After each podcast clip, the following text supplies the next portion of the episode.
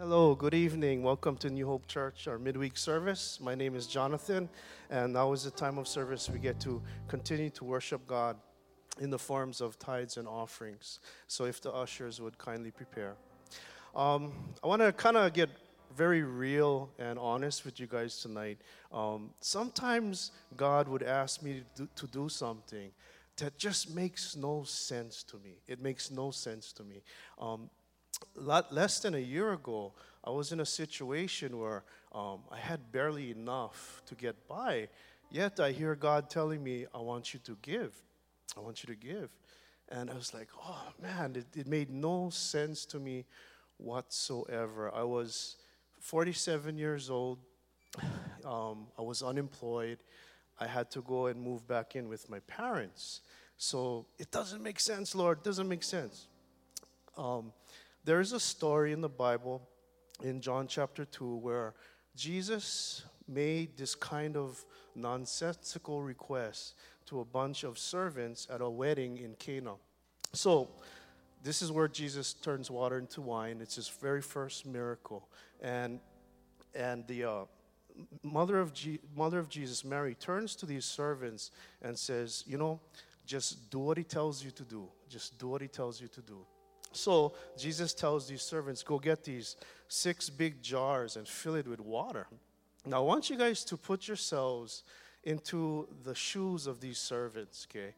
Here, number one, they probably didn't even know who Jesus was at that point because he had done no miracles yet. It was his first miracle. Number two, they ran out of wine, not water. Why should we go fetch so much water? And number three, back then, when to, to get so, so much water, it was no easy task. It was very difficult. No more spigot, no more hose pipe, no more nothing like that. So they must have been thinking, man, this just makes no sense. Nevertheless, they obeyed and they did it. And what happened? Jesus did a miracle. He turned the water into wine. Two to, uh, back to me, uh, six months ago, six months ago, it didn't make sense. The request to give and, and to give tithes and offerings, I couldn't understand it. But yet, I heard the voice of Mary saying, just do what he tells you to do. Just do what he tells you to do. So I did, and I can stand before you tonight and say it, say with all boldness, boasting not in me, but everything what God has done. He has supplied all of my needs according to his riches and glory, and my children's needs too. So, my name is Jonathan. I am 48 years young. God will provide for me the perfect job very soon, and the food at my parents' house is fantastic. oh, let's pray. Father God, we just praise you, we worship you, we love you. In Jesus' name, Lord, when your voice tells us to do something and our logical human mind just it just doesn't make sense to us lord give us the strength to obey and see the miracle that is ripe for the picking lord god. Father god right now we ask that you would bless the offering use it to further your kingdom. Lord open up our hearts right now as receive your word. Let it may your spirit bear with our spirits this morning, this evening, Lord God. Help us to receive everything that you're going to pour in. Thank you. We praise you in Jesus' name. Amen. Okay, ushers, you can go ahead. Amen. Thank you, Jonathan, you young man. 40, wait, you made 48 or you going to be 49? Oh, no, sorry, sorry, my bad. Uh, Japanese, so hard to tell. You always look young. You look like that since you was 20. Jonathan has been serving at this church for a long time, and the, the thing that I appreciate about him is just the heart that he has to serve.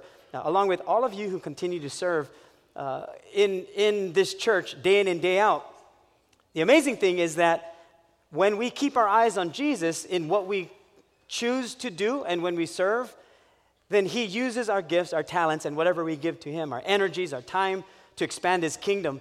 And that's why we're here tonight. We're here because someone reached out to us, someone uh, loved us, or maybe someone invited us. But really, it came down to what God is doing in all of us. And I, I pray that tonight we would have that kind of eyes because it can only it can almost turn into I just attend church. But really what's happening is that God is drawing us to himself. That we have a God who is alive and well, a God who exists, and a God who wants us to be closer to him. That's the relationship that we talk about. That we have a relationship with God more than a religious thing that we do. And so tonight, as we continue in our series, we're going to be talking about how our thoughts shape us. Have you ever had thoughts of like putting scenarios together? That, you know, you're thinking of, okay, if this happens and that happens, then what if this happens? Or, I wonder if he's doing this. I wonder if she's doing this. I wonder if they're thinking this. I wonder if they're doing that. And so our thinking starts to shape how we feel. And then after a while, when that person comes home, we're, we're mad at them because we were imagining in our minds where they were, what they were doing, who they were talking to. And poor person because they, they come home to a person who has been stewing in their mind what they thought was taking place.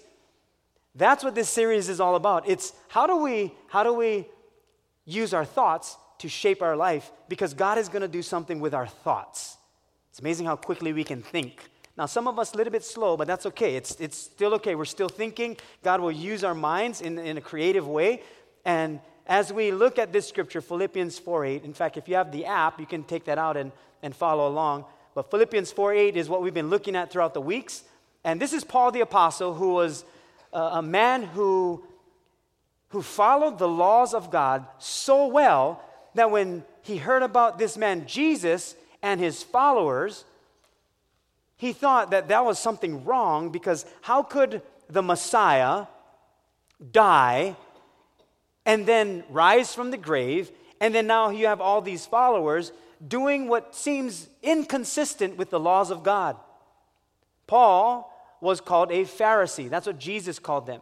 Now, Paul wasn't there when Jesus died on the cross, but when Jesus died and rose again some years later, he shows up to Paul, who at that time was named Saul.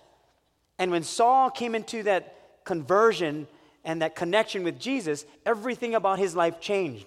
So no longer was he all about the laws of God, he now came to the grace of God, where he was beginning to learn that this, this Jesus who came to this earth as the Son of God came to die for all of our sins so that we could have eternal life with God the Father in heaven. And so Paul now is, he's converted, he has changed, he is now on a mission to reach out to people who don't know Jesus Christ. Well, because of that, he gets thrown in prison. But even prison didn't stop him from proclaiming the gospel. That's why we have most of the New Testament. It's Paul the Apostle writing these letters to the different churches and different people to let them know about Jesus Christ. And here we are 2,000 years later, still reading the letters of Paul the Apostle. He writes to the church in Philippi, and the book is called Philippians. Philippians chapter 4, verse 8. He writes this Finally, brethren. And the reason why he says that is because chapters 1, 2, and 3, he's bringing what, was, what is taking place and, and how he thinks and, and how we ought to live and how Christ changed his life and how they should live as people who follow Jesus. So now he's saying, Finally, brethren, after all that I have said, Here's what it comes down to whatever is true, whatever is honorable, whatever is right, whatever is pure, whatever is lovely, whatever is of good repute, if there is any excellence, anything worthy of praise, dwell on these things. He's saying, you know where it's going to start? It's going to start up here in the brain. It's going to start in our mind. If we wait for our actions to change, that's too late. The actions are going to follow whatever's in the mind, that gets deposited in the heart that comes out through our actions. And so Paul says, you know what? We're not even going to talk about our actions right now. Let's just talk about the way we think. And so we're going through all of these different character qualities. And tonight we're going to be talking about thinking about what is excellent. Thinking about what is excellent. You know, when you see a company that, that promotes their products or they, they do some kind of branding, they all want to do it with excellence. They want to do it precisely. They want to do it clean and, and uh, communicate well, communicate their product well. So they do things with excellence. But if we think Paul is saying do things with excellence, with just thinking of doing things well, then we miss everything that he's trying to say. Because we all want things done well. We all want things done to a certain, you know, preciseness. Especially if you grow up in like a Portuguese house like everything have to be it, to the T. Like I didn't grow up in a Portuguese house. I grew up in a Filipino house. So it was kind of not very organized. Now, you may be Filipino and you're very organized. Not in my house. It was a single mom and us four children. So we just continued, we played all day. When I met Heidi, in her household, everything was done precisely, especially when it came to dishes. We had to scrub the sink before we washed dishes. And we cleaned up the table right after we ate.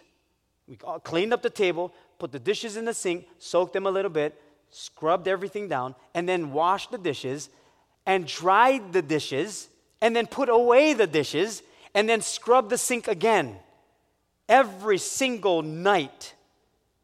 There was no such thing as dishes being piled up. So this was a new thing for me. I was learning how to do things well. But if that's as far as we go when it comes to excellence, then we miss everything else that God is trying to teach us. Because if we just try to do everything well, which is that's not a problem, that's that's a great thing. But if we just stop there, then all we're going to do is live our life based on performance. And when Paul comes in and he says, think about what is excellent, what he's not saying is just do things well, just perform, just do things so that on the outside everything looks good, but on the inside, if you're dying, it's okay. So long as you're doing things with excellence, so long as things on the outside look good. He's saying, no, no, there's so much more to excellence than the outside, the outward, the outer appearance.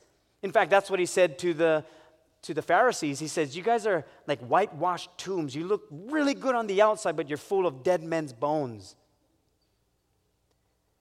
Paul the Apostle, even though he wasn't around at that time, he was a Pharisee. And now he's learning this conversion of the inside out, cleaning the inside, and then when you do that, then the outside becomes clean. So excellence has, has more to do with how we, how we think about things and how we are able to connect with Christ to a, a better moral standard of living.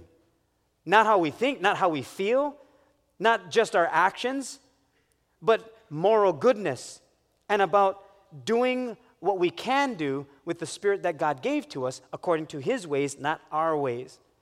And when we're able to think about what is excellent, we're able to think about high moral standards rather than just doing things well. And when Paul uses this word if, he says, if there is any excellence, which means excellence is hard to find. It's very hard to find, it's very hard to come by. And this word excellence means a virtuous course of thought, or having, or showing high moral standards. And it's not just the way we do things, it's the reason behind the way we do things. It's the heart, it's the feeling, it's the action, it's virtue, moral goodness, any particular moral excellence as modesty, purity, an excellent or valuable quality. And the word virtue means conformity to a standard of right. In other words, something needs to be right in order for us to conform to it. Otherwise, what would we conform to? If we just think, well, I'm going to I'm to live to a higher moral standard, okay, who makes that standard? Oh, well, I, I think this should be it. I think if we live this way, then this would be a great way of living. And then people would follow that. But then someone would disagree. They say, well, that kind of, I don't agree with that. So I think this is the best way to live. This is what is right. In fact, that's what we see in our nation today. Everyone has a certain standard of living, and so everyone has their own right. So we try our very best to just live by what we think is right and what we feel is right. But really, what Paul is talking about is living out what is right and possessing that quality. It's, it's not just doing what is right, it's being what is right. Otherwise, you have the action, but no heart and no belief in it. As it says, uh, as we hear often, I, I've heard this before, that even the mafia goes to church. Yeah, you can do the right things, but if there's no heart in it and no belief in it, what good is it? See, the only way to determine whether something is right or wrong is to match it up with something that is truly right. But how do you, how do you match up what is truly right? Because something needs to be our moral compass. In the book of Amos, it gives us a, an idea of what this looks like. Amos, one of the minor prophets, he says in Amos chapter 7, verse 7 through 9, that this is what he showed me. The Lord was standing by a wall that had been built true to plumb. So if you're a carpenter, you know exactly what I'm talking about, and if not, I'll illustrate it. With a plumb line in his hand. And the Lord asked me, What do you see, Amos? A plumb line, I replied. Then the Lord said, Look, I am setting a plumb line among my people, Israel. I will spare them no longer. The high places of Isaac will be destroyed, and the sanctuaries of Israel will be ruined. With my sword, I will rise against the house of Jeroboam. So, Jeroboam was one of the kings who did things that were evil in the sight of God. Zerubbabel was a governor who came in and he was the first to come back to Jerusalem after the exile to Babylon when they were captured. So they're, they're rebuilding the temple. Well, there needs to be a plumb line, which is something that is accurate and straight. And what God is saying is Jeroboam wasn't doing things that were pleasing to me. So, according to my standard, he's now disqualified. And anyone else who comes against my standard, they disqualify themselves. This is what a plumb line is. Now, not this exactly, but this is basically what it is. It was a lead weight at the end of a string or a rope that if you let it just hang free, once this stops, then this line is plumb. It's accurate. In fact, the gravity is making this straight. Now, who created gravity? God. God does everything perfect. He does everything perfect. So it is when there's a plumb line, it has to be perfect. This is what carpenters use to make sure everything else is done well, perfect. So if you just, we call it here in, in Hawaii, yeah, just eyeball them. Hey, how's the corner? Yeah, just eyeball. Yeah, it's good enough. Eyeball them. Just eyeball them. Yeah, just tap them, tap them. Okay, good. Hey, you're gonna build your house like that? Just eyeball everything? No, you want make you want to make sure it's plumb. But that's what, that's what Amos is, is seeing. And he's seeing Zerubbabel with the plumb line, which Zerubbabel is now saying, we're going to match everything up to God, no longer to our own standard. And when Zerubbabel is holding the plumb line, this is a good thing. This is, this is God saying, we're going to we're going to redo this and we're going to make sure that everything is in line with what I'm asking of you. So when Amos sees this, a plumb line, God says, I'm, I'm going to set this plumb line in Israel, and I'm going to make sure that everything is perfectly true, and I will destroy all things according to this. Whatever is not true to this, whatever is not true to my standard, they're going to choose to go otherwise. See, I, I will use what is right to make my decision on what belongs and what doesn't, according to the ways of God. A, a plumb line doesn't change or move with the feelings or opinions of the person using it. If I'm a carpenter and I'm building with this, and I'm using this as my plumb line, I, it doesn't matter how I feel at the moment. I could be angry, I could be frustrated, I could be sad, I could be joyful, I could be happy. I could be irritated with the boss. But if I want this structure to be correct, I'm going to have to use it. I'm going to have to make sure that it's plumb to this. I'm going to have to make sure it's straight according to this. Not how I feel, but according to this. See, to think about what is excellent comes back to being willing to think about lining up our thoughts to what is accurate according to the righteousness of God, not our own feelings or emotions, lest I be destroyed compared to the righteousness of God. You know what destroys us? It's not our actions or our sins. It's, it's when we don't correct back to what is accurate according to God's standard of what He says is right. If we correct back to everything else, then we destroy ourselves from the inside out. But we can all develop a great life of having or showing high moral standards by practicing how we think about what is excellent, what is excellent. And we're going to look at these ways. Here's the first one to align our thoughts. Align our thoughts with the Word of God. To align our thoughts with the Word of God. Here's, here's what is powerful about the Word of God it never changes. What He said thousands of years ago, He is still saying today. Align our thoughts with the Word of God. How I think about my marriage needs to line up with the Word of God. How I think about my life, my abilities, my finances, my time, my energy, my heart for people, my children, people I meet, it has to line up with the Word of God. See, in our world today, not too many people align their thoughts with the Word of God. We just let our thoughts run wild. And for many, feelings and emotions have become what we align everything to. Now, I, I, agree with not maliciously saying things to hurt people and putting people down and, and saying negative things towards others with our words or even with our actions.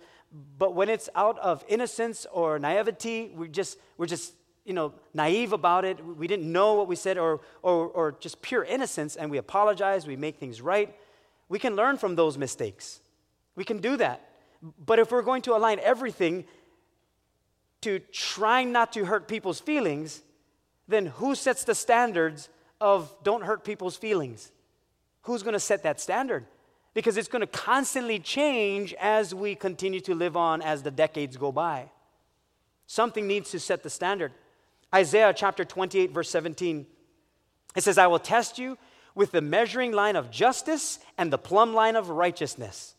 Since, you re, since your refuge is made of lies, a hailstorm will knock it down. Since it is made of deception, a flood will sweep it away.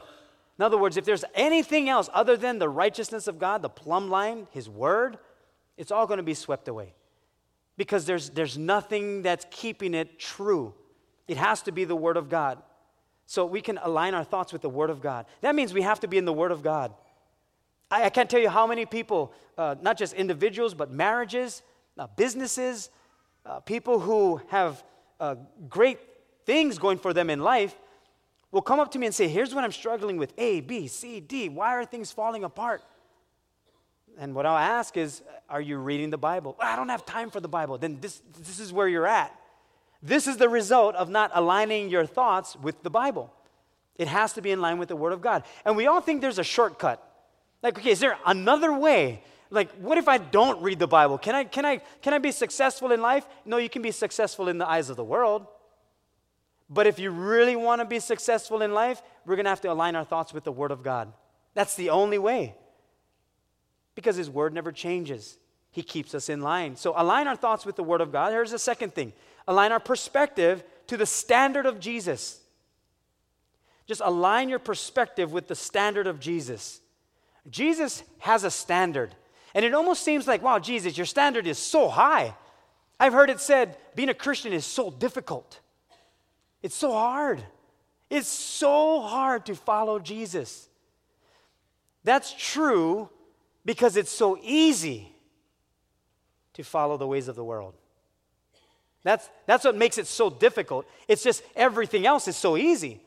It takes no thought to do the things that are inconsistent with the ways of God. We can just do whatever we want, but then we reap the consequences.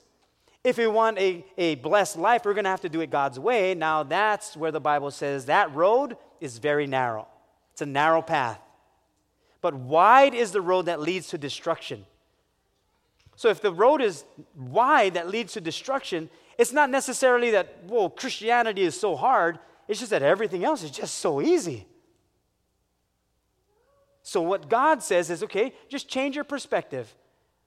Instead of looking at all the other things that is so easy to do, just keep your perspective to the standard of Jesus. Don't think of it as this is so difficult to do. Just think of it as I got to un- unlearn these things and learn what is new now. That's the new life in Christ. Old things have passed away, all things are new. Whenever you're learning something new, it takes time. I remember when I first learned to drive. Now, this is before I knew Jesus. So when I first learned to drive, I was not legal yet. So I was driving my grandpa's Jeep and just in the pastures. And there was no power steering. It was just stick to wheel and you just had to turn it. Now I'm like 7 years old sitting on my grandpa's lap. And I have to turn this thing. And we're in the pasture, you know, just going. And I'm trying to drive. In my mind, I'm thinking, how can it be so hard? Like, why is it so difficult? And then when I try to hang on to the steering wheel, it just moves by itself. I did not have the power nor the strength to hang on to the thing, and it was, it was like driving me. But then when I got older, I got my license, and then I learned how to drive. it was so much easier. Why? Because there, there needed to be learning along the way. There needed to be a growth process to take me to the place where now I understand what this does. This is a steering wheel. Now there's power steering. Times have changed, technology has changed, now it's a whole lot easier. But also my thought process changed. No longer was I a seven year old thinking, How do I do this? I was now a teenager saying, I know how to do this. My perspective changed from I can't to I know how, and I will, or I will learn. So our perspective to change from our own standard has to now change to the standard that Jesus has. And if our perspective becomes that standard, now it's not about how high that standard is. It's, wait a minute, Jesus, your standard has always been that standard. You're just bringing us to where we're supposed to be. We're not trying to reach this high mark where we cannot obtain. No, we're, we're now living to where we're supposed to live, and you're going to give us the power and the strength to do so. Some of us, we're so loose in our thinking and even, even our perspective, and, and we're so, so quick in our thoughts that we don't even know what's happening on the inside. And we all have some kind of standard. Everyone has some type of standard in the way we think, in the way we, we view things, and how we speak. But because our thinking is so loose, even our language is loose, even the words we speak to one another. Even though you love someone, you'll say hateful words. And then we regret it later. We'll say words one moment, and then the next moment, out of the same mouth, we're saying, I'm sorry. I should not have said that. Why? Because our thinking is so quick. Our perspective is now our own perspective rather than the standard of Jesus. I remember the first time I told Heidi sorry. You know how hard it was for a for a, a, a man to say sorry. Because here was my thought. My thought was wait, if I tell her sorry, that means she wins. If I say I'm sorry, she can, she can do whatever she wants now. If I say I'm sorry, that means I'm less than, and now she has the power. I didn't want to give her the power, which she already had. So, as a man, I don't even know why we're thinking that, like, oh, don't give the woman power. Too late, buddy. I had to think through how am I going to learn how to say this? So it had to come out of the heart, which then I learned that when Jesus forgave me, he said, Now, with that same forgiveness I gave you, that's the one you want to do with other people. Unless it was on the inside, it would not come out on the outside. Unless my perspective changed, I would have stayed in the same place as a person, as a man of God, thinking that I'm growing in Christ because I'm coming to church. He says, No, no, your perspective has to change. It has to change to my standard. That's why Paul says, if, if there is any excellence.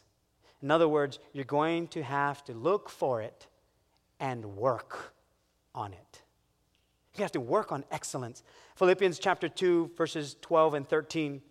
This is Paul, and he says, Therefore, my beloved, as you have always obeyed, not as in my presence only, but now, much more in my absence, work out your own salvation with fear and trembling, for it is God who works in you both to will and to do for his good pleasure. In other words, what Paul is saying is, I want to give you some things to work on, not just for you. This is for God's pleasure. Like, this is your worship to God. This is how you're going to be pleasing to God, is to work out, work out your salvation, which means to accomplish, to achieve, to do that from which something results, or to continually work to bring something to completion or fruition. It's like a farmer who sows seeds, but he doesn't just leave it there. He sows seeds and then gardens and then makes sure the, the soil is good, takes out all the weeds, fertilizes, waters, and then when the fruit trees come, he prunes, he takes care of the tree, and then when it bears fruit, he picks the fruit and he keeps doing the same thing or whatever type of fruit tree he's, he's taking care of, he's going to process it in what is best for the tree. But he doesn't just plant seed and then leave it. And so it is when it comes to working out our salvation, there's, there's something on our part. We work on our salvation with fear and trembling. Fear, not as, as in being afraid like we're going to fail, but fear as in the sense of respect and reverence. Trembling is an act of humility. And it's a, it's a response that we come in weakness to God. We're saying, God, I am weak, but where I am weak, that's where you're strong. Now, with fear and trembling, When Paul says fear and trembling, I ask myself, well, why, why is it fear and trembling? Why couldn't it be something else, like something that sounds really good? Like, like, like work out your salvation with strength and dignity. But no, fear and trembling, it sounds horrible. Well, because it takes work to align our perspective that has been shaped by our culture, our family, the media, life experiences, even upbringing. Like it, it it's going to take work to do that. Paul even says in Philippians 4 3, the next chapter, he says, I don't, I don't mean to say that I have already achieved these things or that I have already reached perfection, but I press on to possess that perfection for which Christ Jesus first possessed me. And then he says, No, dear brothers and sisters, I have not achieved it, but I focus on this one thing. Forgetting the past and looking forward to what lies ahead, I press on to reach the end of the race and receive the heavenly prize for which God, through Christ Jesus, is calling us. In other words, there's a process that we're going through. We don't just arrive. He says, No, no, you're, you're, you're going through this, and the end of it is where Christ is calling you towards.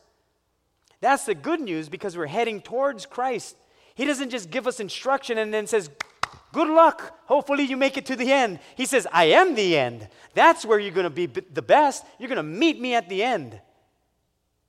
I'm there. I'm there with you all the way, and I'm calling you towards me. I am the finish line. I'm the one you're coming to. I'm the one who's going to bring life that no one else can bring to you. And what Jesus is saying is, I am the life you should be modeling your life after. That's why we head towards Him. See, Jesus always aligned everything to His standard. Now, notice in the, in the, in the Ten Commandments when it says, Thou shalt not kill, Jesus even referred to it. And He says, You have heard it say that thou shalt not murder. And then he says, but even if you even if you have anger in your heart towards someone else, even if you call them names, you've already committed murder in your heart. What Jesus didn't do is, is abolish the law and say, don't listen to that. He said, here's what the law is saying, but this is how you fulfill it. Because what the law actually did is come down to us so that we could understand. But Jesus said, no, we, we got to bring it back to where it was supposed to be. It all starts in the heart. And he also said, You have heard it say, do not commit adultery. But even if you look at another woman with lust in your eyes, you have already committed adultery. He's saying it'll all start here. It'll, it'll come into your mind, it'll get deposited in your heart. That's where you can correct it. Once the action takes place, you're done. Correct it here, he says. Go back to my perspective, my standard. Even when he said, Do not do these things, what Jesus was bringing was not just don't do these things, but rewind the tape before that. Don't wait for the action to say, oh, I blew it. He said, start here. Start with the way you think. Jesus was the plumb line.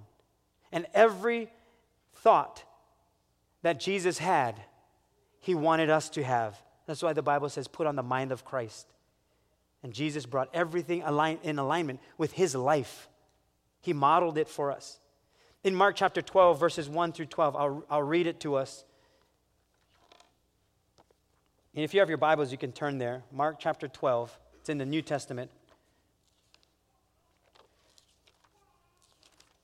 In Mark chapter 12, Jesus is giving a parable, a story, an illustration. And, and he starts off in uh, verse 1. And he says, Jesus Jesus then began to speak to them in parables, and, and Jesus said, A man planted a vineyard, he put a wall around it, dug a pit for the winepress, and built a watchtower. Then he rented the vineyard to some farmers and moved to another place. At harvest time, he sent a servant to the tenants to collect from them some of the fruit of the vineyard. But they seized him, beat him, and sent him away empty handed. Then he sent another servant to them, and they struck this man on the head and treated him shamefully. He sent still another, and that one they killed. He sent many others. Some of them they beat, others they killed. He had one left to send a son whom he loved. He sent him last of all, saying, They will respect my son. But the tenants said to one another, This is the heir. Come, let's kill him, and the inheritance will be ours. So they took him and killed him and threw him out of the vineyard. What then will the owner of the vineyard do? He will come and kill those tenants and give the vineyard to others. Haven't you read this passage of Scripture? The stone the builders rejected has become the cornerstone. The Lord has done this, and it is marvelous in our eyes. Then the chief priests, the teachers of the law, and the elders looked for a way to arrest him because they knew he had spoken the parable against them, but they were afraid of the crowd, so they left him and went away. So here you have the people who are listening, the religious leaders, they're listening to what Jesus is saying, and as he's giving this parable, they're like, wait a minute, I think he's talking about us. You think he's talking about us? He's talking about us. They're not, they're not even paying attention to the story. They're thinking of how do we get rid of this guy? How, how can we not listen to what he's saying? Because what he's saying is true, but we don't want to we don't want to follow that. In other words, Jesus gave them the plumb line and they refused to align themselves with him. They rejected it. They were the ones who say, okay, I see what you're saying, but we don't, we don't want to have anything to do with that. In fact, they got offended because they knew Jesus was talking about them. And so they figured out a way to put Jesus on the cross.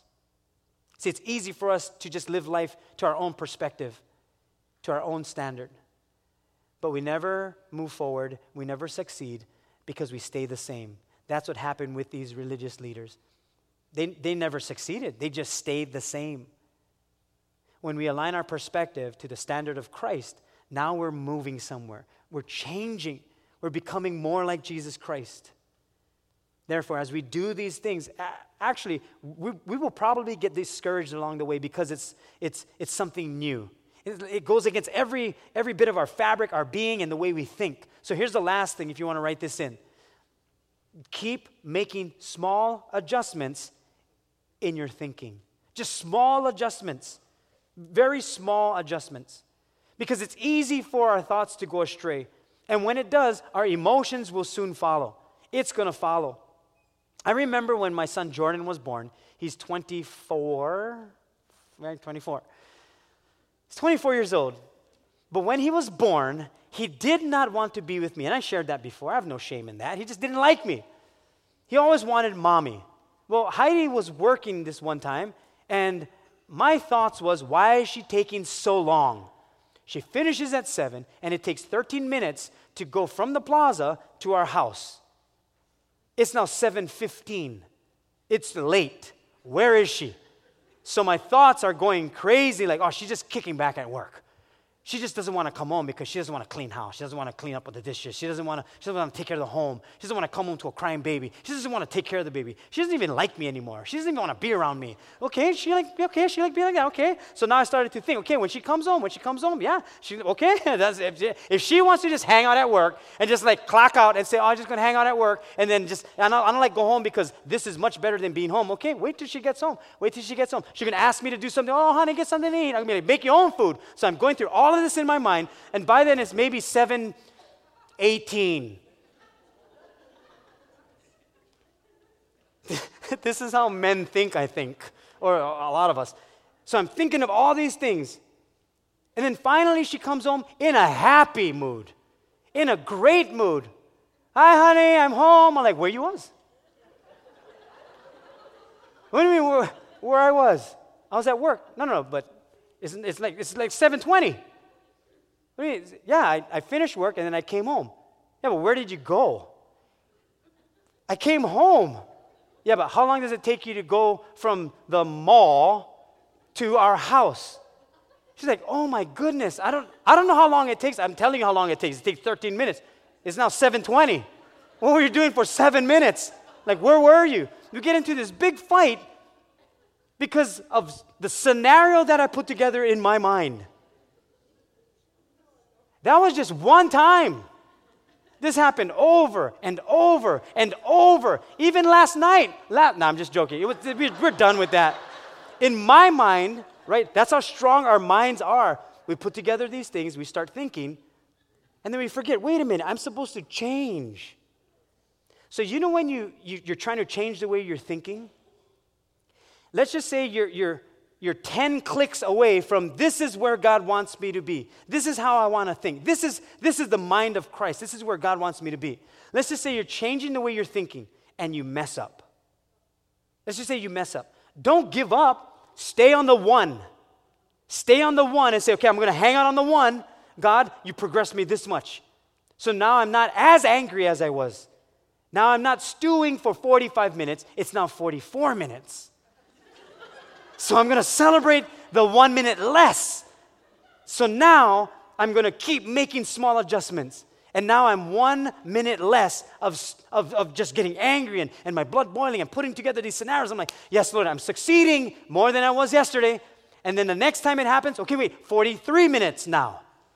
And then you keep making those small adjustments, keep making the small adjustments in our thinking. After a while, you're not keeping count on how much minutes you're stewing. You're now looking on the positive and saying, Lord, how can I be more encouraging? Give me one minute to be an encouraging person. Give me two minutes to breathe life into my family. Give me three minutes to be with my family. Give me four minutes to be with my children, my loved ones. Give me five minutes to talk and listen to my wife. Give me five minutes to just listen. Give me six minutes, seven minutes. And, and the more we go on that side, we don't have to worry about the back, our past, or the, the, the things that set us back. Now we can focus on the things that God wanted us to become.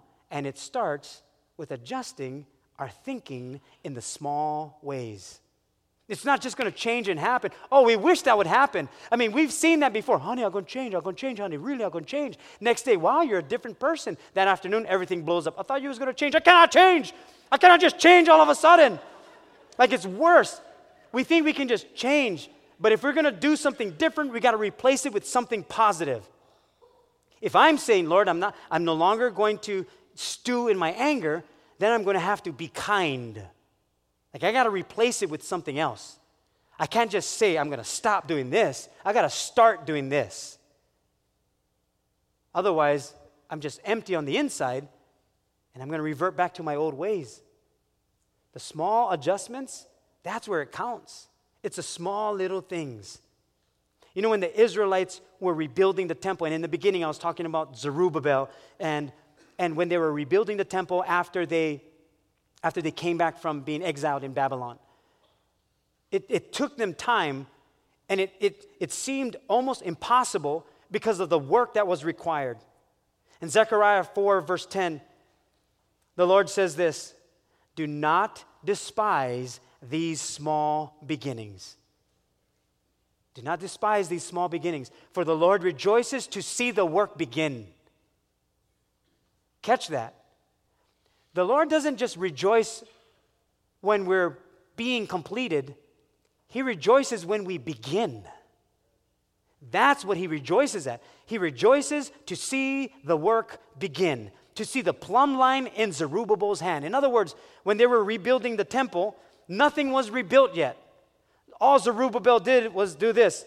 He just held the plumb line and he says, Guys, this, we're going to have to build, but we're going to build according to this plumb line. So let's start construction. The Lord rejoices. Did they lay one stone yet? Nope. Did they do any work yet? Nope. All he did was begin. That's all he did. He just held the plumb line and the work could begin. Listen very carefully the work can never begin without a plumb line. And Jesus is the plumb line. We cannot begin to think that we can think thoughts of excellence unless we're connected to Christ. God is the master builder. I, I, I, I don't think it's by accident, mistake, or just by chance that Jesus, when he walked on this earth, was an actual carpenter.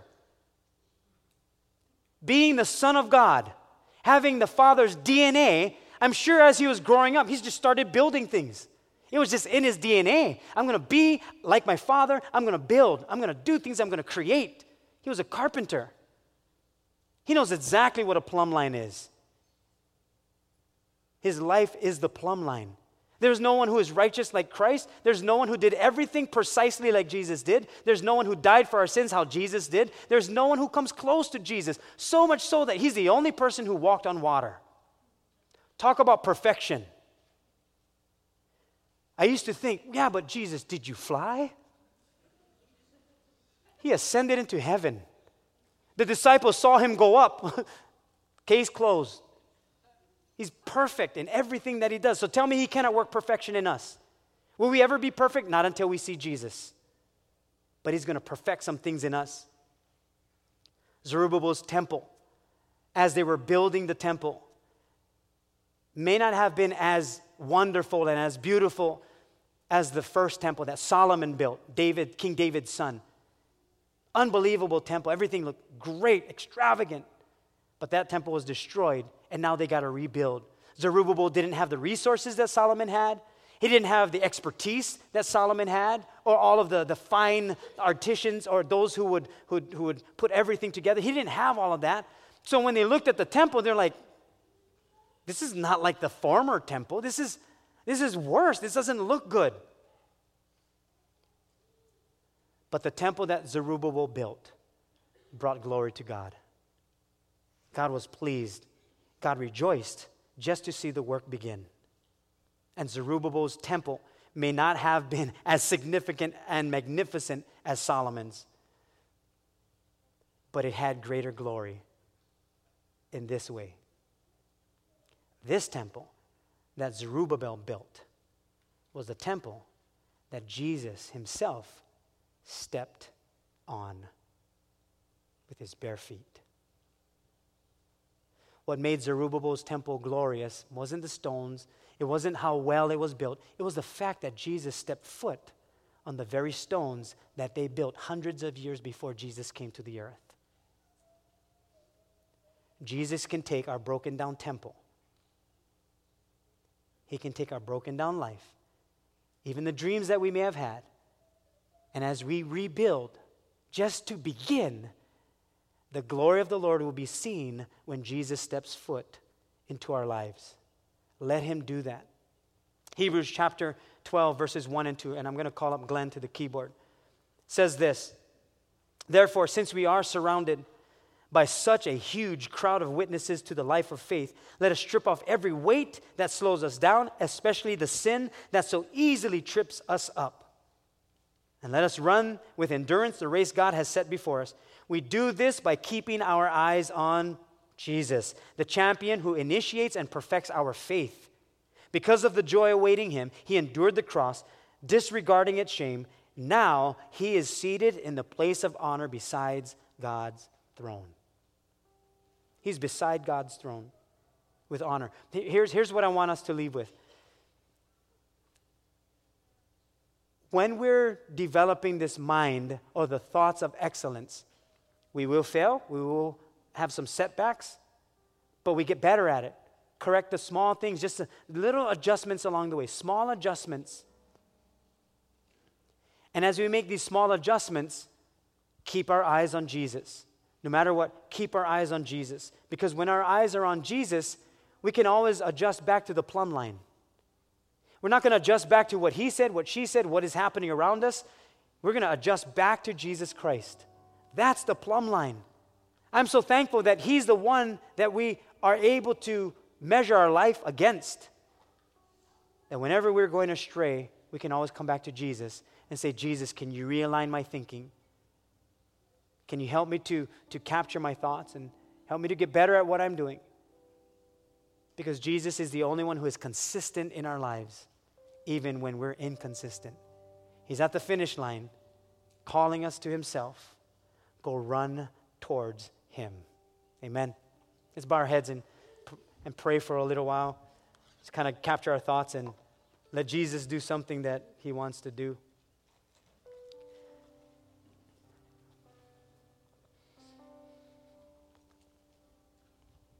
Lord, you've given us a, a standard, of, standard of living.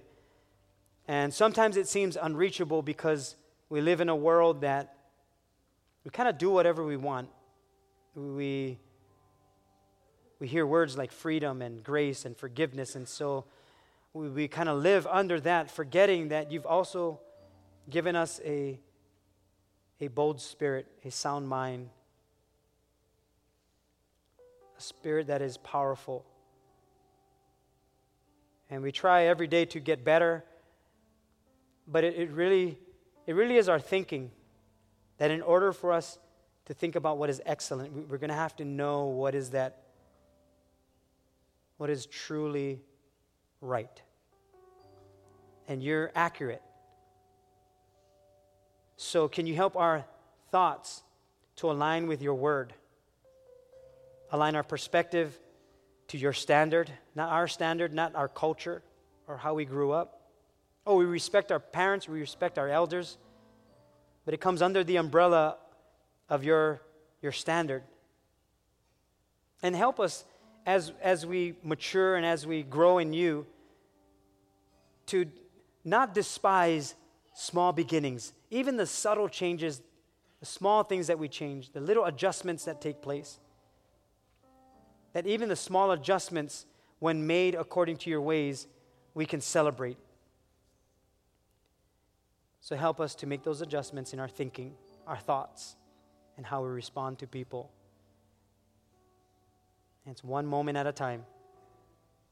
So thank you for showing us that as we fix our eyes on you, the author and perfecter of our faith, you're the one that's going to complete us.